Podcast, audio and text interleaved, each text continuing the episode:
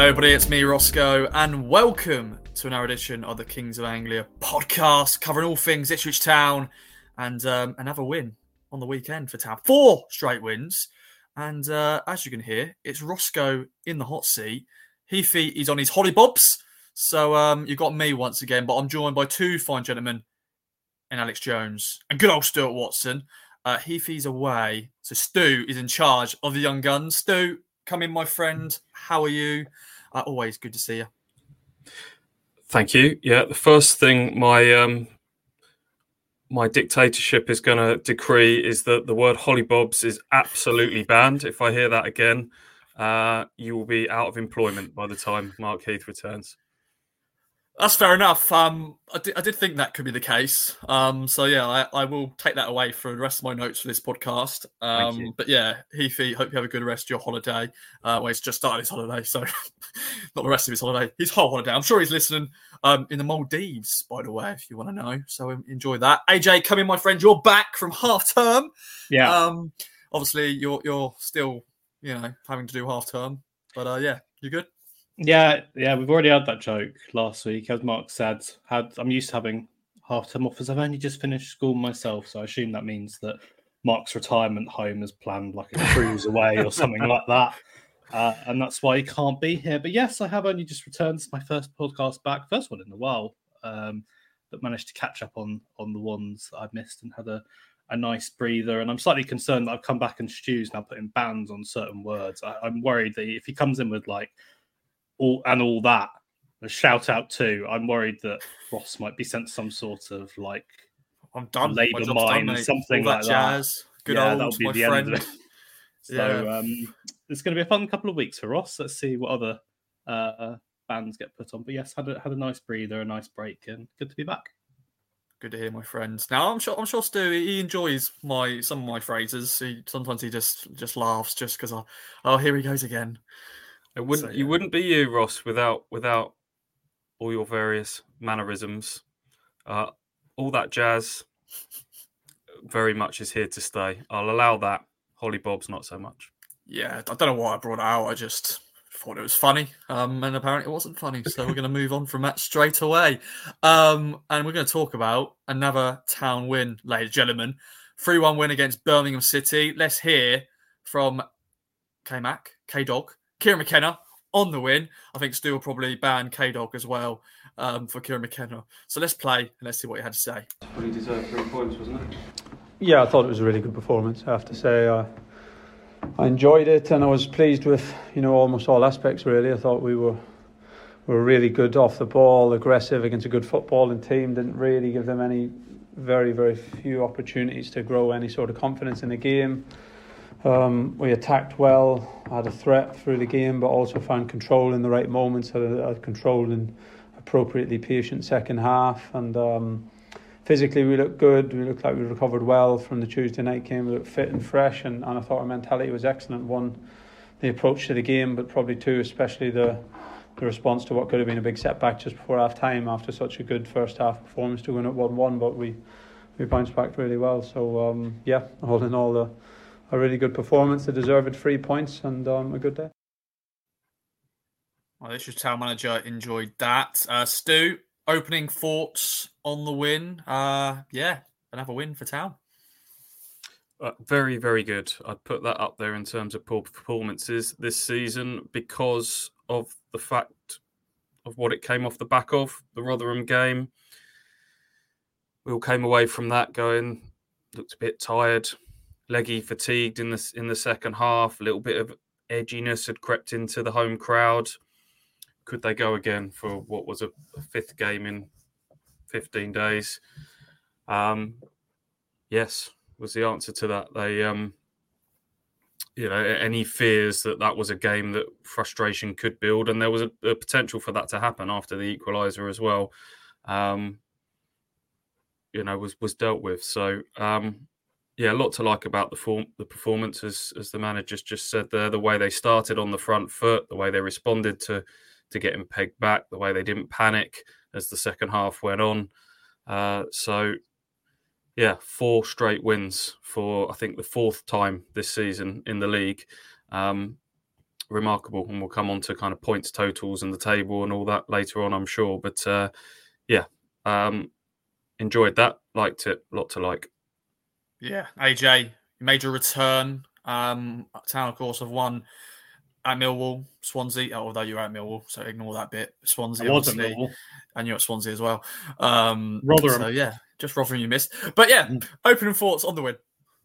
Got there in the end. Yeah, Yeah. I I feel like. Do you remember there was this kind of run of home games, mostly pretty much throughout the, the start of the season, but mainly kind of that October, November time where home games I, I kind of just felt more than anything were really, really enjoyable.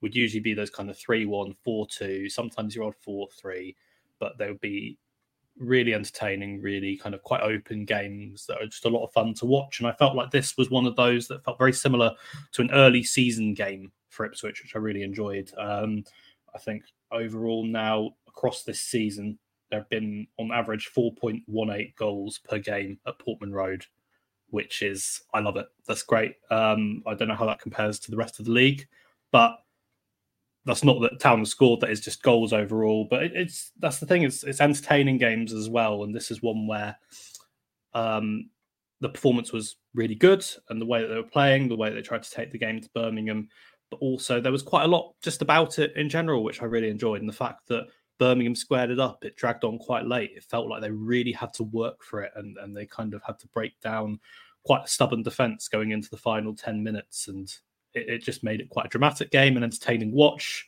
one where you're not sitting going into the final 10 minutes thinking it's all wrapped up and that's that's that um so maybe from a town perspective that's not how you want it maybe you want it all done and dusted at half time and you can knock it around in the second half as we have seen occasionally in games like uh, the millwall one for example but i just enjoyed it basically and um i think off the back of what sounded like quite a um unusual performance against rotherham it was exactly what they needed as well Yeah, you're getting definitely getting your money's worth, ladies and gentlemen, at Portman Road because goals are plenty.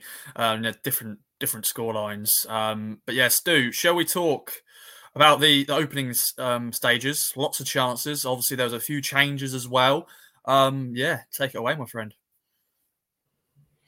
Yeah, it was pretty much the team I think we were we were talking about, wasn't it? Going into it, uh, Luongo back in for Travis, Broadhead back in for Sarmiento. Um, what was the there was a third chat? Tuanzebe. Tuanzebe in uh, right back. We weren't sure whether it sounded like Harry Clarke was the the biggest doubt going into it with that severe dead leg that he came off with against Rotherham. So Axel came in for him, and we'll come on to Axel in a bit, I think. But um, that first 20 minutes, it was vital that Ipswich kind of set the tone um, after everything that I've just discussed from from the Rotherham game.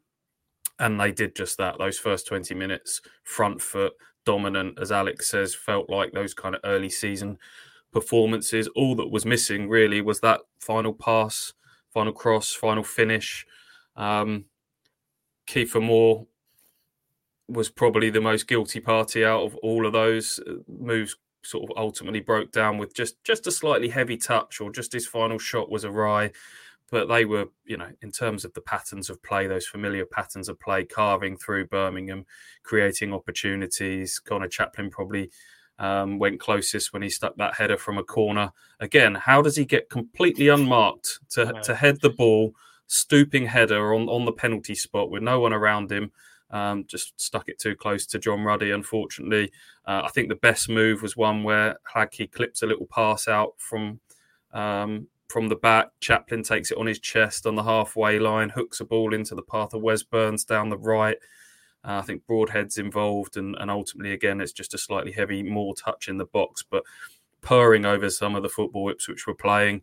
Um, it just felt like they were building towards a goal and, and utterly dominant in those first 20 minutes. And, and that really sort of helped um, take any any kind of uh, hangover from the feelings of, of the, the Rotherham game away from the atmosphere in those first 20 minutes. But obviously, the longer it goes on, you, you kind of think, is it going to be going to be one of those days? Thankfully, they didn't rue those chances, Stu, because uh, Conor Chaplin with a cheeky goal. AJ, when we saw this live, you didn't know how cheeky it was because Sam Morsy takes a shot, and then obviously there was a question mark of being offside, but no, he's onside, ladies and gentlemen. He's very much onside. And uh, yeah, cheat goal from Conor Chaplin, he's 11th for the season. Yeah, I love this. It was just fantastic. I think I called it just slick, quick. I wanted to use those words, but I, I felt that you can't really use slick, quick, and flick all together in a, a, match report or something like that. I think Stu went for inventive in his uh, post match bit, but it was just really good. And there were obviously a, a few kind of offside calls w- within that as well. I mean, the move comes from Omari Hutchinson, gets kind of forced down the right, and there isn't a great deal on for him at that point. But again, we'll get onto him, I'm sure, but his decision making's improved massively. Instead of trying to hook an aimless cross in or cut back and shoot, he cuts back and you see Sam Morsy on the edge of the box, sets him up there. The shot is fine. It's probably not uh, one that was going to cause too much problems, but ends up flicking off to Chaplin. And it's to come up with that on the spot and be able to think as the ball's coming towards you you got you must have so many things going through your head. We spoke about that with the um, the Nathan Broadhead goal. I think it was against West Brom, where when the ball comes to you, it's at that kind of level where what do you do? Do you knee it? Do you kind of chest it? Do you want to head it? It's really difficult. And I feel like with the Chaplin one, when that comes to him, you must have about 10 different things in your mind. Do I control it and take a shot? Do I try and set someone up? Do I try and trying to get away from it, it first time? Do you try and get away from it and, and think it's going to go in? And to think on the spot, ah, you know what I'm going to do? I'm going to do this kind of cheeky, almost backheel flick to try and get it into the net. Was just wow. I mean, it speaks volumes about the kind of player that he is, instinctive in front of goal. Um, was it offside? The camera angles were terrible. I think from the five or six times I've looked at it, there might be, I think, the right backs ended up playing him on. It might be Sanderson, someone like that. It's a hard, hard one to see. Um, but maybe you know what? At the end of the day, this might sound really stupid. Remember that goal that um, Philogene scored against um, Rotherham? Mm. Was the the tricky one where he did all the, the, spins and then did the Rabona to get it into the net, and that was originally credited as known goal. And I think people looked at it and was like, "Oh, you it's so good, you can't give that as known goal." And they gave it to him. Maybe you just look at that Conor Chaplin thing and just say, "So good, you can't disallow that." So um, yeah, a few shouts there, potentially hard camera angles to see, but Town won't care, and, and they deserved it for how they started the game as well. And Sam Morsy gets an assist there, Stu, so he'll be happy with that. Yeah, we were discussing actually in the in the press box afterwards whether uh, that should go down as a, an assist. For me, absolutely, it's an action that's led directly to a goal. I don't know officially whether that that goes down. Does it? Yeah, Alex is nodding. So, um, yeah, inventive is probably the word. Uh, instinctive um, from Conor Chaplin back to goal to have the wherewithal to kind of uh, yeah flick it with the inside of his of his trailing heel back across the goal. Ruddy completely wrong footed, and that came at an important time. We talked about Ipswich dominating the first twenty. Then Wes Burns limps off with uh, what we now know to be a calf strain um, which was a bit of you know was, was a blow because he you know off the back of two goals and assists against Rotherham, he looked like a really good outlet in that in that good star that I've just mentioned. Um, and for the next sort of ten minutes or so, maybe some of that momentum, early momentum, just just went a little bit, and the, just that goal came just at a stage when it felt like Birmingham were threatening. Um, to get a foothold in the game. So, uh, yeah, 31 minutes, Ipswich get the lead that they deserved. Um, and we're all hoping from there, you know, go on, go on and kick on. And um, from what we'd seen, it felt like they, they could go. It could be another one of those days where they had a, a second, a third, and it was a, a comfortable afternoon. But it, it didn't turn out like that. No, they weren't the ruthless town in that moment. Um, and yeah, a big blow, AJ, before half time. Birmingham City equalise.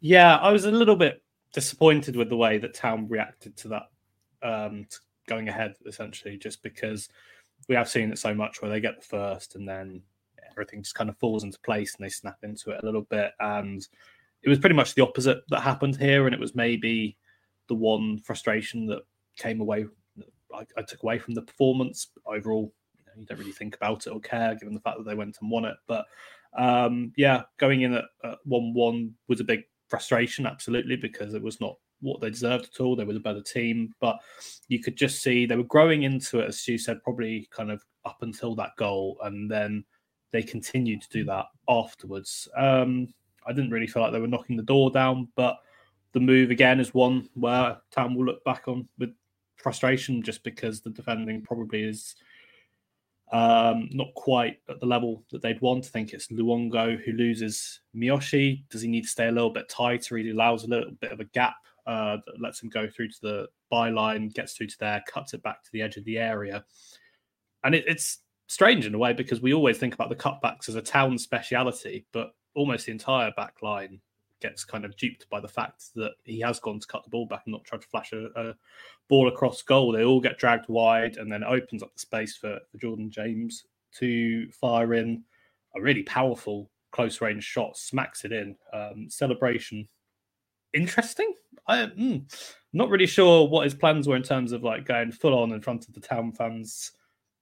I, I didn't really get what what that was, but fair enough. You know, you do you and you score a goal. Um, but yeah, it was a, a, really disappointing one to concede and going in at half time. You're thinking, oh, is this set up for them to frustrate Town after the break? And, and that's also what they tried to do.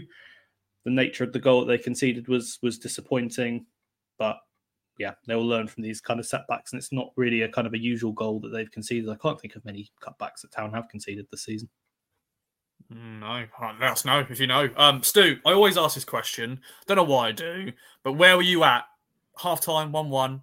Uh, normally, I bump into you in the, the press room to get get hot chocolate, teas, coffees, and stuff. But where were you at when it went one one? Town oh, could have been, as I said, three 0 up, maybe four 0 up in the first half of those chances. But you know, going to that second half, where, where was your game plan at? Where do you think McKenna was thinking? Obviously, they want to get a goal back at some stage, but yeah relatively comfortable still. It was the mm-hmm. nature and the timing of the goal could have been a, a, major blow, but I'd seen enough from that first half performance to know that this was more like the Ipswich of old, that this was a game that suited them more. This wasn't like the reverse fixture with Birmingham playing two up front in the early stages of, of Rooney's management with Oliver Burke hustling and bustling and the direct chaotic games of football that don't suit Ipswich. This was um, a Tony Mowbray slash Mark Venus Birmingham side with Andre Dozzell trying to play passes in midfield and Jay Stansfield sort of buzzing as the as the lone striker. Um, so it felt like it. I'd seen enough from that first half to know that Ipswich had been by far the better side, dominated possession, created tons more chances, and um, you know we know that they're a team that go deep into games. We know that they're a team that that have impact off the bench. So, um, yeah, I just it was a case of and, and a manager that you knew was going to analytically and break it down for them at half time, and and that they're not a team that was would sort of panic um, after conceding that goal. So. Yeah, re- relatively sort of confident that they still had plenty of, of time to uh, to get themselves back in front. I'd say. And yeah, AJ Town had to be patient. Uh, there was a penalty shout early in the f- second half as well. Um, well, of course, another injury, in Nathan Broadhead, which was you know not good to see. Definitely for me with my hot take. Hopefully he's all good. Uh, he's got the week now to recover and all that jazz. But yeah, uh, Town had to stay patient. Yeah, they were plugging away, and it just felt. I'm trying to think if there are too many similar games. They've had it. I think maybe the second half against West Brom was quite similar in the way they were just creating chances, and it, it wasn't quite falling. Um, the substitutions were fairly interesting as well. Because obviously, Omari Hutchinson came on.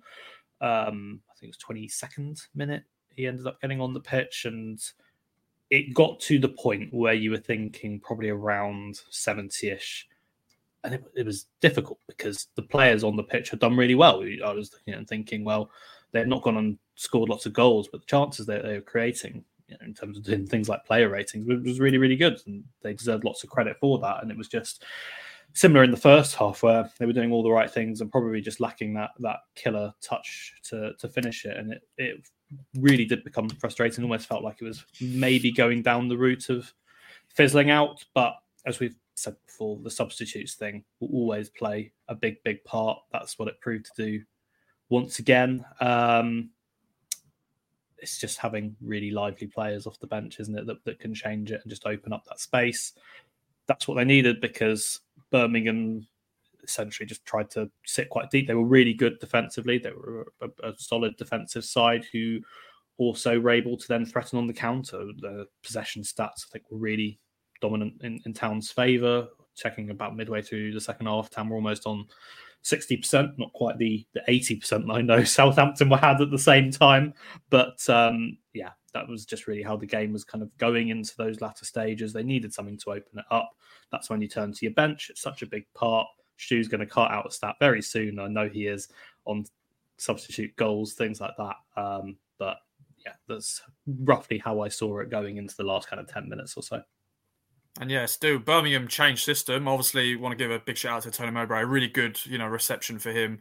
Um, you know, I think it was five minutes because, of course, he was number five at town. A really good applause around the stadium. Of course, Mark Venus in the dugout, and uh, yeah, they changed their system a little bit, and uh, that maybe switched up McKenna's game plan a little bit as well. Yeah, what a moment that would have been if Ipswich had scored at the end of that oh. minute's applause in the, in the fifth minute. That sort of built and built and built, and then as sometimes happens with with those moments, an attack kind of starts in the last few seconds of it, and you just thought the the roof is going to be absolutely raised if this goes in. And I think Burns um, sent a, a, low cross towards the back post, and it just got taken off, just nicked off the toes of Kiefer Moore at the back post. That would have been an absolute carbon copy of Ipswich's second goal against Rotherham in mid- midweek. Um, so, yeah, the the system change in the second half. I think Mark Venus had seen enough of his side sort of getting carved open. We didn't mention the Broadhead chance straight after Birmingham scored it, which almost retook the lead seconds after going behind straight from kickoff, and he, he did the hard work, didn't he? Jinked jinked his way down the left side of the box and then and then slammed it into the side netting. I think half the crowd thought that was in early in the second half. I thought that looked. I haven't seen it back again, but my instinct was I thought Andre Dozzell got away with one. I thought he was a bit clumsy, just sort of ran ran into the back of Conor Chaplin in the box as as a cross came in. Um, yeah, and then I think it was around that hour mark.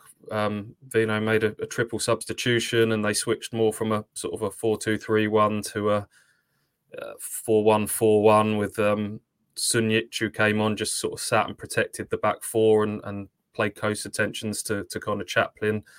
Um, James, the goal scorer, moved inside from the wing. Bacuna came on, and, and those two just went man for man on, on Morsy and Luongo. Um, and that just made them a lot more solid. And, and for the next sort of 10, 15 minutes or so, Birmingham looked harder to play through.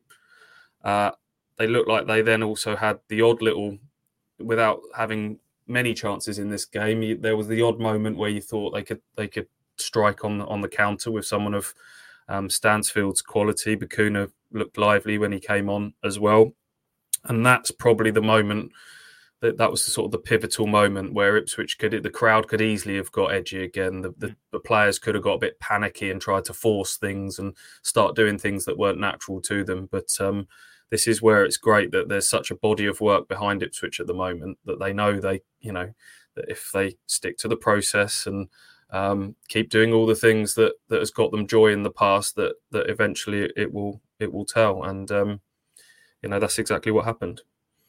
It did, and uh, the boy Jezza, Jeremy Sarmiento, gets the second goal for Town. Uh, great play here. We'll get, we'll get on to Axel Tuanzebe later. Of course, a great assist from him. Uh, he'd probably go, how am I in the box? I'm in the bloody box. Great to see. Um, but yeah, AJ, good goal. Yeah, I love this. This was um, an interesting one, the post match, because I know that Jezza, as, Stu pointed out when I mentioned it, Jezza is a normal nickname for Jeremy, but I don't know. Ross was very quick to kind of take on the Jezza nickname, and I know it has at least been picked up somewhere along the line in the dressing room as well, because uh, Omari Hutchinson was referring to him as Jezza as well. So it seems to be now a universal nickname, which I quite like. Um, yeah, I think that he seems to have had a, a, harder few weeks, hasn't he, after really catching fire in January. And I think maybe Preston was a, a bit of a wake up call for him. It sounds like he wasn't wonderful against Rotherham, albeit that there were a few bright moments there. Um, this is seeing his impact as a substitute once again, which was vital. It's a lovely worked goal, isn't it? In terms, I think it's Hutchinson who spots the overlap again. Decision making, I will bang on about until the end of time, but it's so much better making sure he doesn't cross, he doesn't cut in and shoot. He sets Axel Tuanzebe up on the overlap. We'll get on to him, but I mean, what on earth Axel Tuanzebe was going, doing there, even as a right back. I know that you'd probably expect Harry Clarke to be there, but Tuanzebe, we, we've not really seen him in those kind of positions from open play before. Um, his his decision making again, he doesn't try and loop the cross in. He doesn't try and cut it back and shoot or do anything too fancy. It's a low ball, spots Sarmiento in the middle. Um, one that first time probably looked like quite an easy finish, like a tap in, but again, split second think about it, similar way to the Chaplin goal, to be able to turn that in um, with such composure, really, really impressive. And what Town deserved plugging away, and exactly what the substitutes bring as well energy, right place, right movement, and uh, a really clever instinctual finish. Yes, do you want to add any more onto that? Um, as I said, actually, let's talk about Axel Tuanzebe quickly. I know this is Sarmiento's goal, but uh, Axel Tuanzebe comes in at right back, played there a few times already this season, man and match display, and uh, all round top performance. Brilliant, yeah. So pleased for him as well because I, was, I uh, had a bit of time with him uh, a month or so ago to do to do a feature interview, and um, seems like a really nice guy. We talk about sort of the off-field qualities that all these players bring. That you know, players that aren't playing very much, Dominic Ball or um, Sone Aluko, people like that. Don't underestimate how much you know the role they're having to not be sort of bad eggs and sulking and bringing the mood round about the place.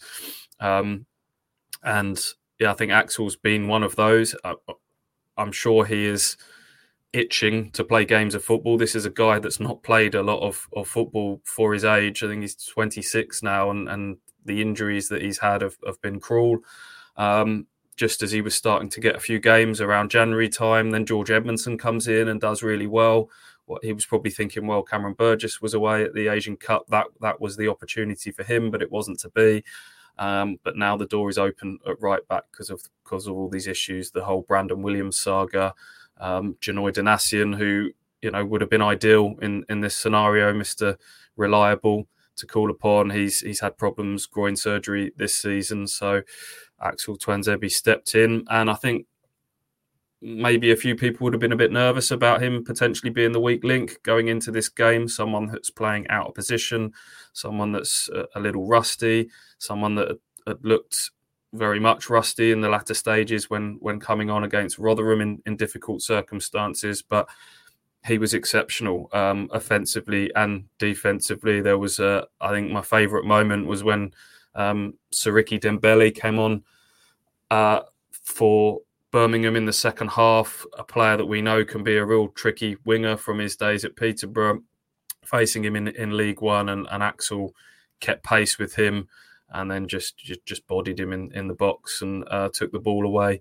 Um, I think we've seen some uh, interception stats being shared uh, over the weekend, seven interceptions.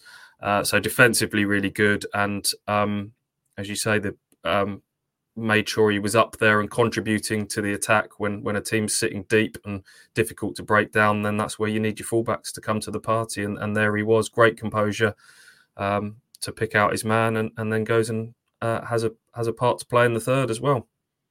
He does. Um, do you want to mention Twan Tuanzebe as well AJ I want to quickly I think JD Janoi Donacien actually uh, quote tweeted that the stat it's hungry yeah. hippos all over again. And obviously, Axel doesn't want to talk about anymore, does he, Stu? Because I think mm. that's one of the things you mentioned on the pod. But uh, but yeah, take it away, my friend.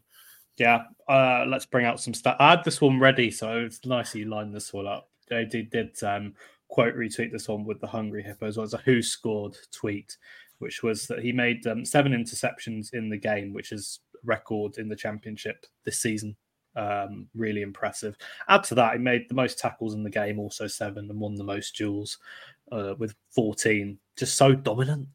And that was just fantastic to see. To do that out of position, to do that in a game where I know that, he, again, he probably struggled by the sounds of it against Rotherham. And you look back to some of the other games where he hasn't been at his best. The one that probably stands out to me is the Leeds one that I know he, he found quite hard. It's been difficult for him to be dragged into. Um, other games where he's been out of position. I was looking maybe at the Wimbledon one, for example, where Omari Hutchinson had to really cut deep to, to help him out from a, a defensive point of view as well. So to be kind of posting those numbers, highest numbers of the season in one aspect, and, and others where he's really ranking high in terms of the match it's just really good to see because he's going to be vital in terms of the versatility. And uh, I think I said on the the midway point predictions, I think he has a, a kind of a part to play in this squad just because of the experience that he brings. He's won promotion from this level before.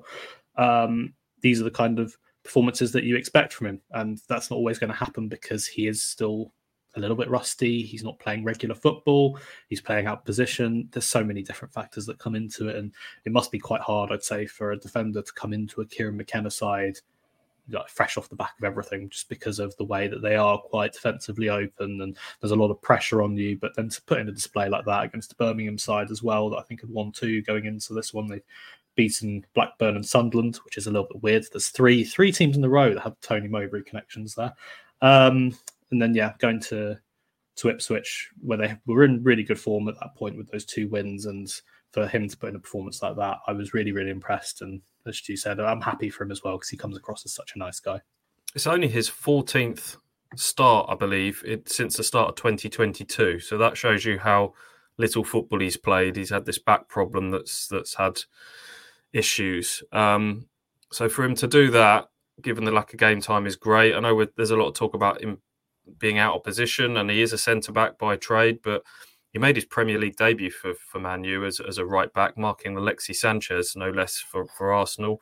Um, so he can do it, and um, we saw him play there on New Year's Day at Stoke, and I, th- I thought um, he quite suited that well. Again, that was a game where Stoke went down to ten and were defending deep, and we saw Axel's a, you know, he's an athlete, isn't he? He's got that ability to to get up and down that right hand side. So for here for Ipswich to effectively be down to their well, you know, you'd probably describe as fourth choice right back at this moment in time, and and for him to be producing a man of the match performance um, speaks volumes about the sort of uh, the depth of this squad, the togetherness of this squad, and, and everyone kind of being ready.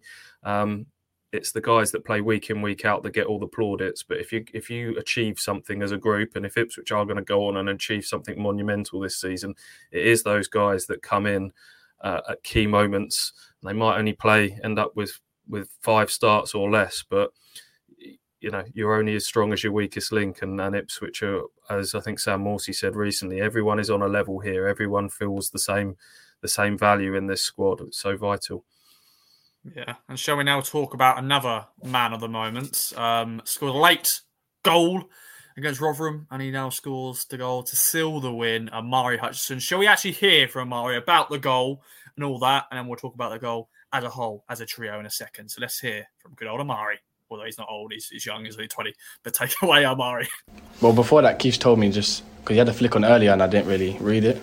She was like, "Oh, next one I get, try try read it." And I knew I knew uh, Axel was gonna throw it to him, so I just span inside and went in behind and hoped he got a flick on, and it and it paid off. Um, and I've been working with Granny a lot, just staying composed. Oh, I've clicked off it.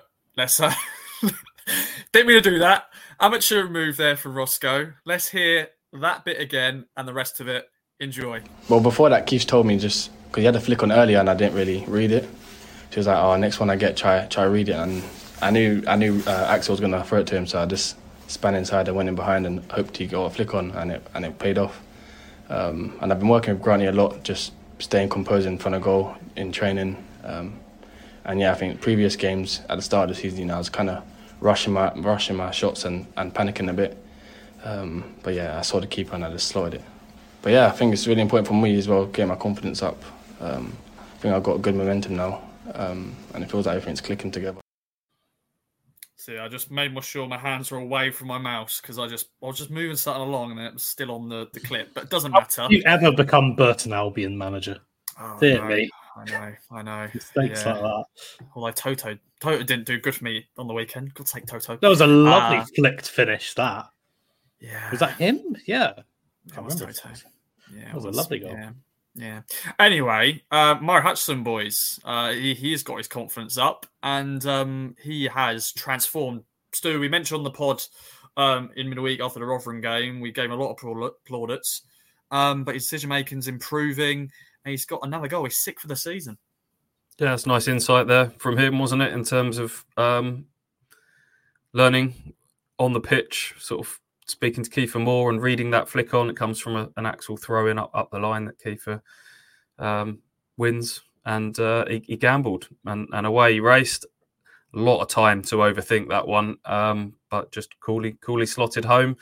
Um, second time in, in a matter of days that he scored in, in stoppage time, and that's six goals for him now this season um, from 14 starts and 24 substitute appearances. And um, we've said it so many times on this podcast. His we've seen him develop and blossom in front of our eyes from pre-season onwards. The decision making is is the biggest part of it.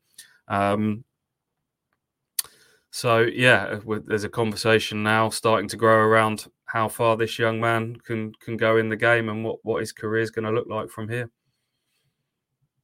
Yeah, AJ, you gave him a lot of praise when he first signed. You were excited yeah. with all the the flicks, the tricks, and all that. Um, but he's he's more than that, isn't he? And uh, yeah, Chelsea, I'm sure they're very happy with what he's doing at Town in the Championship. And um, yeah, he's adding goals, he's adding assists, and he's just he's just such great fun to watch, isn't he? Yeah, he was so raw when he came in. I remember watching his debut. I think it was the Cambridge game he made his debut, and you could see that there was so much about him, but he really needed to essentially turn from what looked a little bit like um, a street YouTube style footballer into someone that can compete in the championship. That's really, really hard to do. And you could see that that development was coming, but especially in pre-season, I think pre-season was really important for him.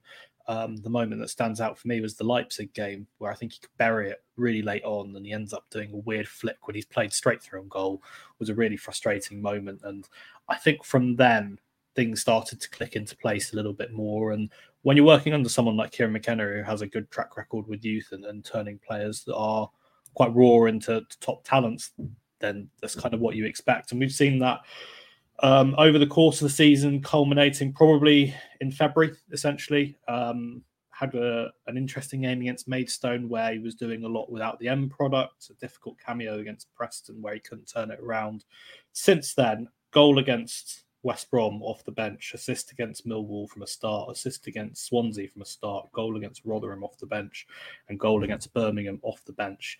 He has started nine games this season and he has nine goal contributions, five goals, four assists in just over a thousand minutes. Um, to have that kind of impact from any player at all, I think is really, really impressive. But to have that someone in his first loan, someone that's only just really started playing men's senior football, um, yeah, really, really impressive. And you can see it's more than just what he offers on the pitch as well. Because when you talk to him, a lot of young players are quite shy. They don't really have that kind of personal connection that you feel like you might need in the town squad to, to really settle in. And you know, how everyone says, are we, you know, settling into the squads a given because it's so easy. Um, you talk to him then, and he's so much more than just kind of that young Premier League star out on this first loan to get experience. And I think that's A, because of who he is and how good he is as a player and as a person, and B, also just because of the work that Kieran McKenna's done with him to develop him in such a short space of time. Um, yeah, really, really impressive. And I think it might sound a bit strange, but I think that preseason in particular was just so important for him to have that run of games in the squad before then coming into the championship. And you could see the improvement in just those few weeks. The thing I liked about his performance the best, I think, was actually the moments before his goal, was after Ipswich went 2 1 up.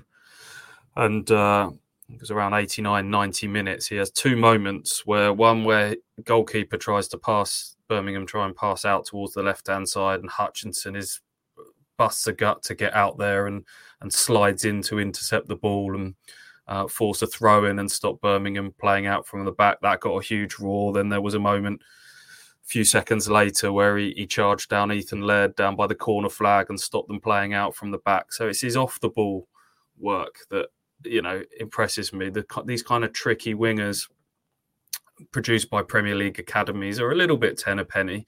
Um, it's the you know it's the sexy position that everyone wants to play, and then sometimes you see them come on loan for their first senior loan, and there's some steep learning curves. Um, but with him, he's doing he's doing the off the ball stuff as well. And, and, we heard from day one that Kieran McKenna said that was one of his first conversations with him. wasn't about what he could do on the ball. That's granted. We know we can see all of that, but I can see that you've got the dynamic qualities to be world class off the ball as well in terms of his acceleration, in terms of his work rate, all that sort of stuff. So if he can combine those two. um, the sky's the limit. Obviously, it's it's really difficult, kind of breaking in at somewhere like Chelsea. Um, I don't know if, if if Ipswich got a chance of getting him back next season. Does it depend on them going up? I don't know. Um, he's probably not going to get in Chelsea's team yet. So if, Ips- if Chelsea are probably not going to sell him yet, so if it's going to be another loan, well, you know what you're going to get with Ipswich. So this could be one of those kind of just loan him back to where he's where he's come from, continue his development under under Kieran McKenna, um, because you know he's in he's in the most capable hands at the moment. We'll, we'll have to see. Yeah, because Chelsea will spend 50, 100 million on another winger anyway. So it's like, yeah, but we shall see what happens with Omari. But uh, yeah, great to see. And obviously, he's the, the second sub to score in this game. And that is the next stats, Stu. And uh, you were asked that to McKenna. And uh, that's one of his favourite stats, isn't it, my friends? So let's hear about McKenna on the subs, super subs. Two more goals from subs. On my reckon, I think that's 20 out of your 80 Hmm. goals this season. Quarter of them coming from substitutes. That's uh, quite a stat. Yeah, wonderful stat. One of my favourites, I have to say, because we had it last year as well, a similar stat, and I think it, it reflects, as I said before, reflects so well on, on so many things. Um, but the primary thing I think it reflects well on is, again, the culture in the group. For you know everyone in that squad, full commitment to the team, ready to play whenever required, and um, substitutes who are fully engaged in the game and ready to come on and um, fully understanding the roles within the system and also understanding the the state of the game and what's required. And um, you know, I think those things reflect really, really well when you score as many goals as we have off the bench, and we've done it for a good period of time now. Time now. Yeah, as uh, McKenna said, Stu, um, we had it last season and it's gone on to this season. And uh, that's why you should never sulk when you're on the bench because you're guaranteed to come on and you make an impact. Because we've seen that Marcus, Marcus Harness against Birmingham in the reverse fixture. He came off the bench and scored two and got the point for us. But uh, that is one very good stat indeed.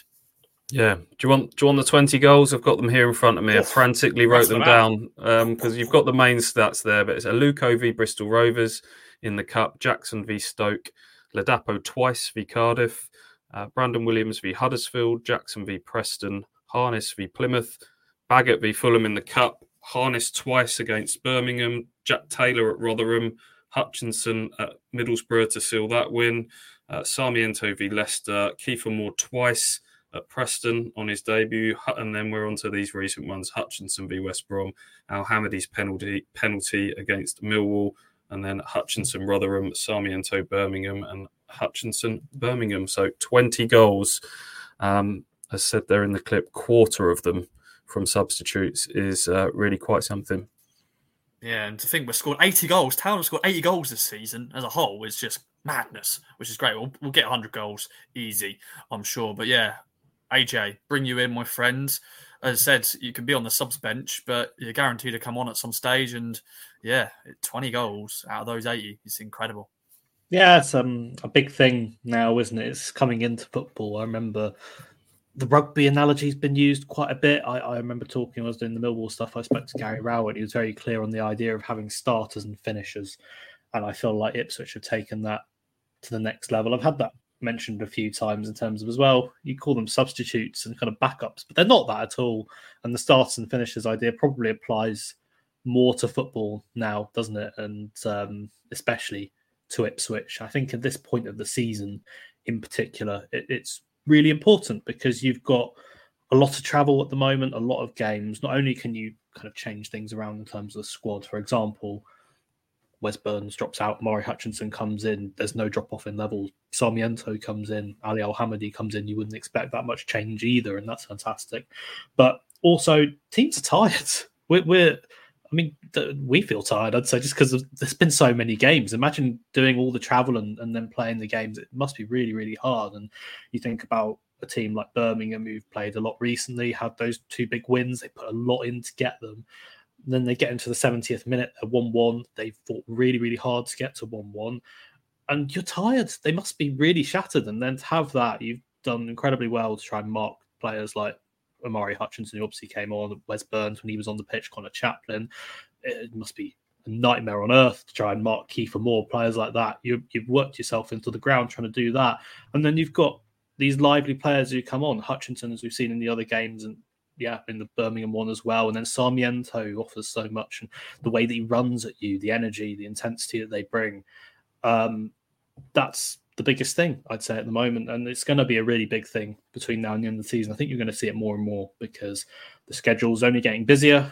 Um, March and April are, are, really hectic months, both for town and, and for everyone else, and you're going to have tired defenders, tired legs, teams that are travelling lots, and when you have these subs that can come on and know that they can make an impact, especially against kind of these defenders that work really hard to, to try and stop, as we've seen a, a front four the Ipswich have that you'd say are, are one of the best in the league, and their goal output, I think, second most goals in the league at the moment. Things like that.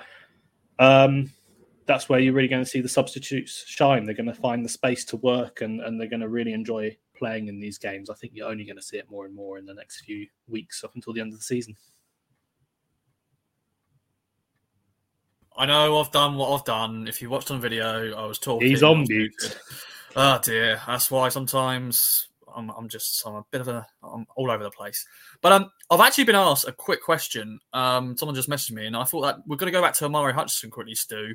And um, how much would it cost to sign him permanently?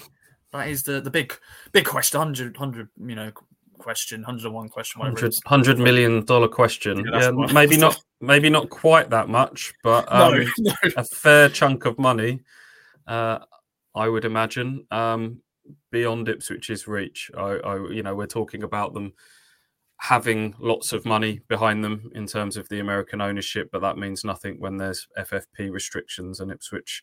Mm. Um, you know, I think there were some frustrations in the last transfer window about how much they wanted to spend and how much they actually could spend. So, yeah, I think he would he would be out of reach. Uh, that would require, I think, for any chance for that to happen permanently, would require promotion and and all the TV money and everything that comes with it. Um, maybe another loan, but with a with an option to buy at the end of it or something like that. Um, but I, yeah, I, I really don't know in this this current market what what would his valuation be. He's not got enough of a body of work behind him for for mega mega money, but I think it, enough to probably price him out with Ipswich's reach at the moment. Any any? Do you want anyone put a figure on it? What do you reckon? Well, he's contracted until 2025 at Chelsea, but I'm sure they've got clauses and options and stuff as well included on that. Um, if you want, we, I use. I'm sure a lot of people, other people use Transfermarkt, um, and they put three million as his his market value, but yeah, that's that's a bit short. Um, yeah, I don't know. AJ, you got a number in your head? Um, the market's so skewed at the moment, isn't it? Because you can have players like you go with very little experience behind them, very little senior experience that will go for for huge money, and also he comes into the club having played in Premier League academies and, and now having impressed on loan. I think that's maybe the thing that would drive it up. You're not signing a total unknown quantity who's unproven at, at senior level. This is someone now who, yeah, fine, it's only a season, it's only nine starts, but who's shown that he can do it at, at men's level, albeit in the championship. So, in terms of signing him permanently, wow, you'd be into double digits in terms of millions, I'd say, to be perfectly honest. Um, uh, you want me to whack a figure on it? I'll go 15, I think.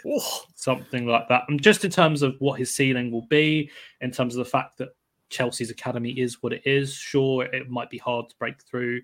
And, you know, it would hurt to say, but there's, a, there's every chance that it doesn't happen there just because, I mean, Chelsea as well farm out so many young players every single season. There's that running joke they have about like 50 players out on loan every year, don't they? So, it depends on how they view him as well. With someone like Pochettino or whoever comes in there next, when that inevitably happens, do they want to keep him around for pre-season, things like that? Um, but yeah, tricky one. The contract one's actually an interesting bit as well. But you'd imagine that if Chelsea put down a, a long term deal, as they like to do, signing players on until like 2079 or whatever, um, then I, I, wouldn't be know, he wouldn't really sniff at it, would he, to, to tie his future down to one of the biggest clubs in Europe? He's he's certainly not lacking ambition. He's quietly spoken, but he's confident. He did a press conference with us, didn't he, a few weeks back, Alex, and um, just casually dropped in there that you know I want to be one of the world's best players, and um, I think he's got that belief in him. So I think he'll try and stay at a club like Chelsea as long as possible. I think Chelsea paid something like five million pounds in a tribunal fee to get him from Arsenal as a young lad. So that gives you the, the idea of the sort of figures that you, that you're dealing with. So um, yeah, it's a little bit different. I know people are sort of saying, "Oh, it's you know, don't fall in love with a loan player," and um, it's not impossible that Ipswich get to certainly Sarmiento. I think there's a there's a uh, something in there that I think he, they referenced that when they signed Sarmiento that there's potential to buy um, at the end of that loan. Hutchinson might be a little bit more difficult, but not completely impossible. Same with Kiefer Moore, not completely out of the realms that that Ipswich can can keep him. So uh, we've obviously seen it already with George Hirst turning a loan permanent. So I think it's a bit different to go back sort of ten years or so when people like um, Ryan Fraser and Tom Lawrence were the the standout star quality borrowed from clubs higher up the pyramid, and you just knew there was absolutely no chance of signing them. Um, I think they're using the loan market really well. They didn't barely touch it in League One because they didn't think that was the right thing to do. When you get in the Championship, I think it's a necessary evil to get that that higher level of quality that you couldn't necessarily uh, afford to to sign players permanently. So, yeah, they've uh, they've used it really well this season, haven't they? With the with the players that have come in. I think the don't fall in love with a loan player one's quite interesting as well because I think that regardless of what happens as well with Omari, if he has that big future, he goes on and plays at the top level, becomes one of the best players in the world, Champions League, whatever he, you know, whatever his future has. And I think that there will always be that part of Ipswich fans say, "Oh, I remember his involvement in our amazing season. I love the fact that he's playing at the top. I love the fact that we were the springboard to have him go back to Chelsea and become a starter, or have another loan in the Premier League, something like that." I think that that would be a really nice feeling. I mean, one of the things you have at, at Millwall was that was one of Harry Kane's first clubs as well. And I think that they've got that kind of feeling there as well, even though he hardly really played for them. And you, you kind of look on and think, wow, there's a player there who's, who's breaking all sorts of records, playing for Bayern Munich, playing for Tottenham, playing for England. Who's we we watched him, we were part of his development. And I hasn't won a trophy, though, has he? No, exactly. and I like the stats that, that all these Liverpool youngsters who are doing their GCSEs have won more trophies, but still, um, I think that there's always that kind of part of it as well. You know, don't fall in love with a loan player. I get it, but I think that the fact that Town could play a big part in a player's development in, in terms of that having that future towards the top of the game, hopefully, um, that's really exciting as well. So yeah, don't fall in love, but I, I think that there is also that part that we all want to see him reach the the top and to play a part in what will hopefully be a, a really fantastic career football's so transient now anyway isn't it? Like is it that much difference between a loan player that you could get on two back-to-back loans is no different to someone like you know Leif Davis has been here for two seasons and could go in in the summer if ipswich don't go up you know realistically?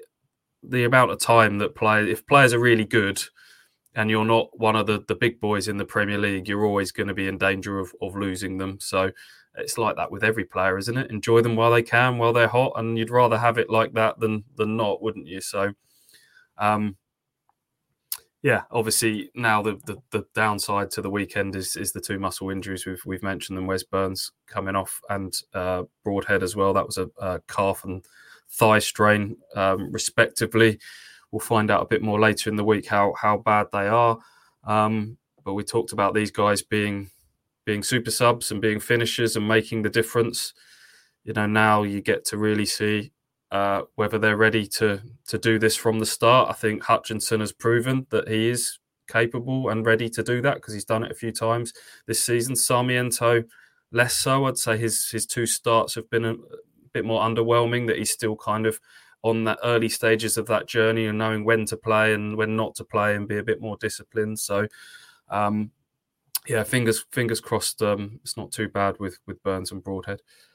Yeah, hopefully. Obviously, no midweek game this week, so nice time to rest. Um, I want to give a shout out to Wazza, who uh, asked that question, by the way. So if you have been waiting, Wazza, for me to give you a shout, here you are, because I bet you've been screaming, like, that's my question. Where's my name? but Wazza thanks for that and a nice little added on little bit. But um, any other business from the game, boys? Um, another good crowd. I know we mention this every week, but twenty nine thousand once again in Portman Road. But anything else you want to mention from the game, AJ Stu? I enjoyed it. I I said it at the start. Like there are some games where you go in and you, come out and you think, "Wow, I really enjoyed that game. Really enjoyed watching it." Um, that was one of them. That was like one of those kind of, I said those those games that we had at Portman Road around kind of October, November time, where you just go, "I think that's a really good performance. I feel really confident, really buoyed by it." And yeah, enjoyed it. Yeah, a few people asking about about yellow cards. It's probably worth worth yes. um, rounding that up. Um, both Morsy and Luongo booked in this game. Um, the cutoff point for ten bookings, which Sam's obviously already gone past, but the cutoff point for that is the Cardiff game. So there's three more games. Uh, Massimo is now on eight, so he's got to get through the next three games without getting two bookings. Otherwise, that will be a two-game ban for him. Um, Sam is now on 12. Um, and if he gets to 15 and there's no cut-off point for that, that will be a three-game ban. I think it's one one game for five, two for 10, and it will be a three-game ban for 15. So he's only three away from that with 12 games of the season left to go. So that that's fairly perilous. So um, I know we're talking about the the depth of Ipswich's squad, but that could get tested to the full, and it only takes, as we saw over the Christmas period with the QPR game, you can get by with maybe one or, or two players. But if you start getting towards three or four, I think Southampton are finding that at the moment. No coincidence that they've been without Flynn Downes during their their recent um, sort of dodgy patch, three defeats from from twelve, and now Ryan Fraser limped off at the weekend, and um, that can change the whole dynamic around you, especially if you're talking about players of kind of Sam Morsy's caliber. So fingers fingers crossed um, they can manage that situation okay over the next few games. It's worth mentioning as well. I think with the Morsy one, my understanding of what I read this morning is I think that carries on till the end of the regular season. So I think I need to double check if it's whether the suspension would drag on if he got 15 before. I think that might come into it. But for example, if he got 14, the season ended, and he picked up another one in the playoffs, mm. it wouldn't count for say the rest of it. But if so, he got his 15th on the final day, I'd need to double check. Yeah. But I think there's a good chance that that would then drag into it because I don't think realistically that you could say if a player got a red card on the final day of the season, I don't think that they'd just be magically able to appear for the playoff game mm-hmm. next week. So I, I need to double check on that, but I think that's how it would work. It's just going to be a case of making sure that he's um, on 15 or fewer by the final game by Huddersfield in was it early May, I think, and then well, hopefully it won't be a conversation for town yeah, anyway. Let's, let's, just hope that's uh, that that's not a battle they'll have to be. Tra- Travis on eight as well. Mm. Oh yeah, got quite a few for Blackburn. Yeah.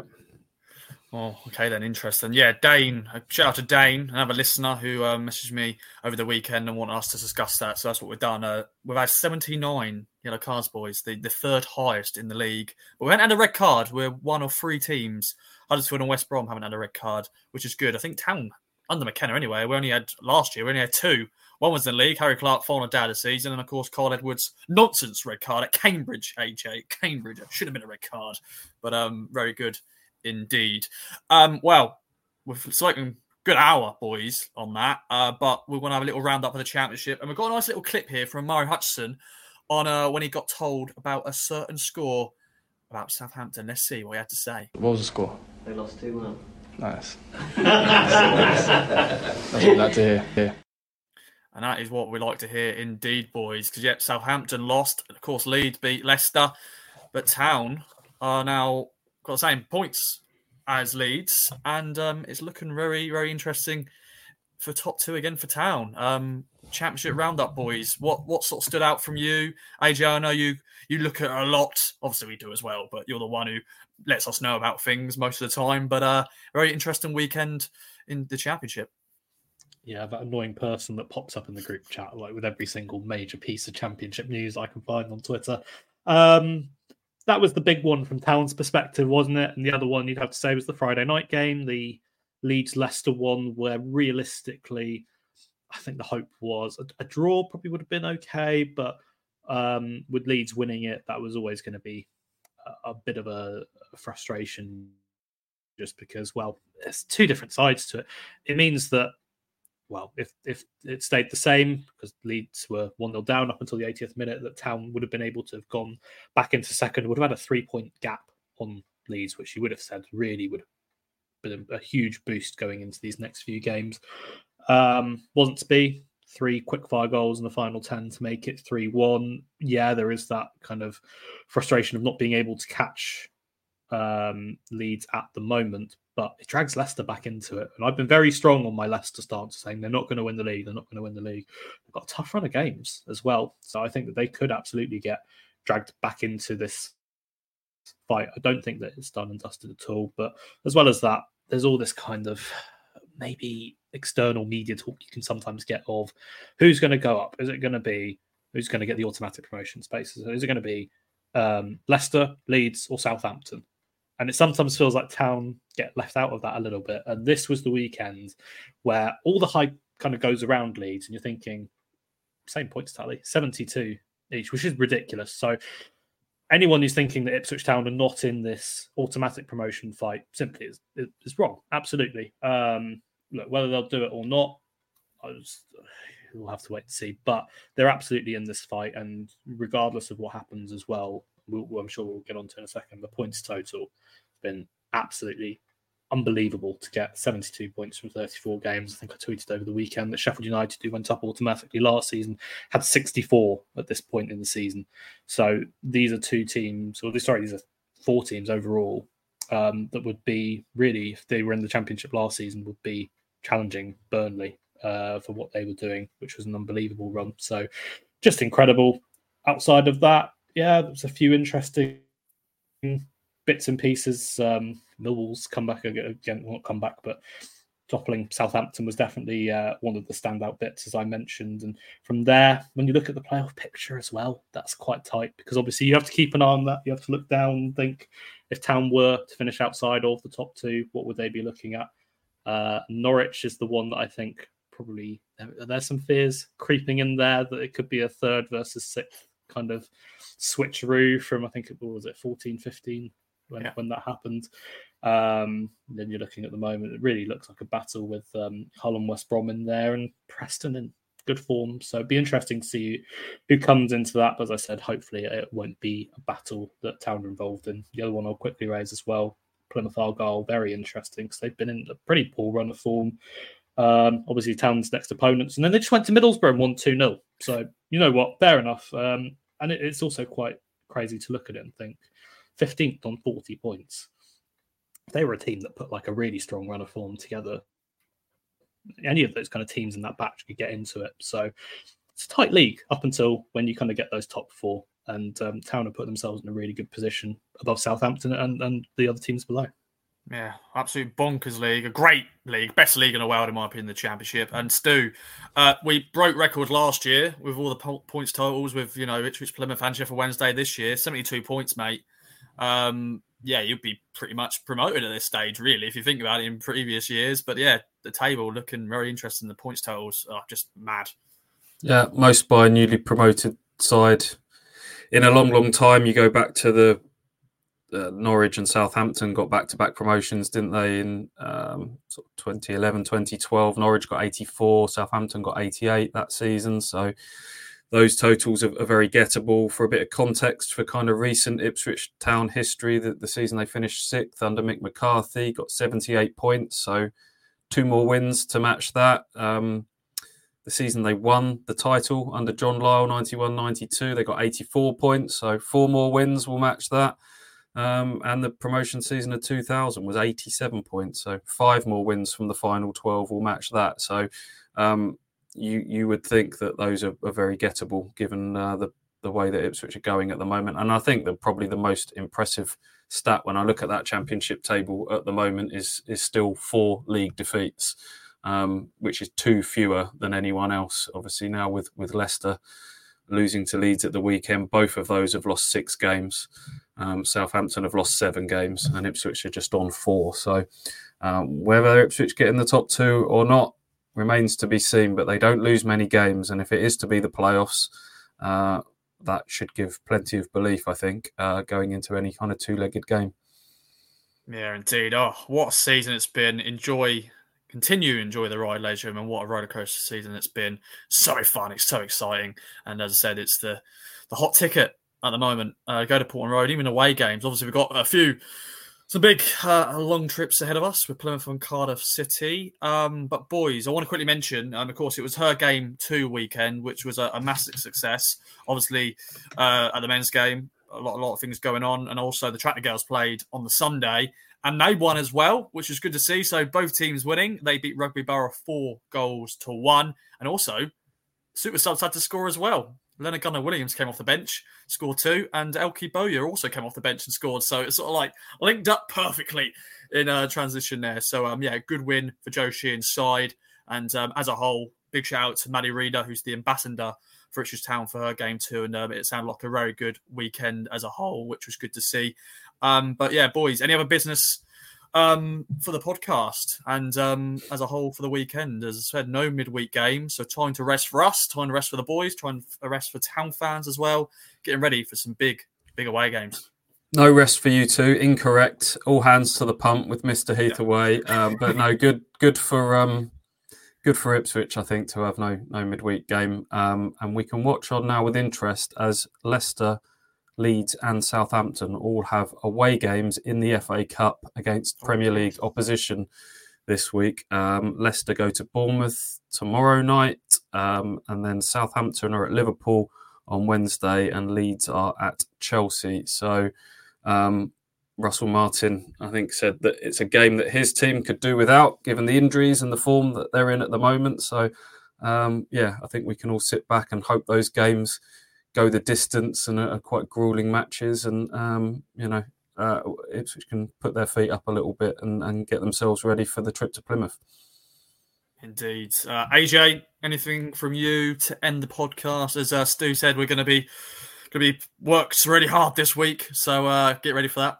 Yeah, and that's why I, I, needed that week off last week. You see, and there was I got reacquainted with an old friend in a way because I went down to Kent with my girlfriend, went down to kind of the Broadstairs area. I think it's called Thanet. Um, ended up on the way back, we came through Canterbury. In Canterbury, they have the Beaney Museum. Go around there, they've got lots of kind of old TV bits. And one of them was this kind of slightly strange in this museum, slightly strange wooden horse. And on the wooden horse, there was a football scarf. And the football scarf was this for those who can't see, it was a Maidstone United scarf, and it was kind of like one of those um, one of those flashback moments like when, when you have someone who's been in the war and they're like flashback. yeah, it was a bit like that. Uh, seeing the scarf on this horse and thinking back to said FA Cup game that we will now never mention ever again but a little insight into what I've been doing on my holiday. good, good luck to them as well. Actually, I think we'll be cheering on Maidstone, won't we? Oh yeah, that's tonight. Absolutely, their commentary tonight, aren't they? So that yeah, you know what? That there is kind of that trauma-based element when I saw that horse, but um, absolutely, I think that we'll all be kind of backing them, and it'll be really good to see them get well. If they could get deeper into this competition, it would be uh, absolutely amazing, wouldn't it? That'd be good to see. Unfortunately, we were part of that run, but all the best to Maidstone and all that sort of stuff. Uh, well, boys, another great podcast in the books. Uh, thanks for joining me. Thanks everyone for listening. Now it's time to do the outro of all outros. Uh, I've got a few things to plug, obviously. Manscaped, use the code KOA to get 20% off and free delivery for your best grooming you can get, to be fair, for your nose, your ears, your beard, your, you know, crown jewels and all that jazz. Um, so yeah, check it out. Use the code KOA, as I said. I've also got another flash sale. Um, so if you want to sign up and get all our exclusive content, there's a new one, another another one. It's two pound for two months. Offer ends the fourth of March. Sign up. You can see our faces if you're listening on, uh, you know, on your run or on your drive to work. But if you want to sit down with a with a nice tea or something and want to see our faces, you can get the subscriber only video of this podcast and all the other bits and bobs. So, uh, yeah, sign up and, and support us and all the content we'll be bringing you. And um, as well, follow us on all our socials on Kings of Anglia on Twitter, Facebook, YouTube, and also Instagram. And AJ has got us on TikTok. I haven't gone on there yet, but I'm sure it's great. So check it out. I'm sure AJ's doing a great job. And uh, yeah, we'll be back for all the other bits and bobs throughout the week. Some great content coming your way. So uh, enjoy your week, and thanks again for listening to another Kings of Anglia podcast. Bye for now.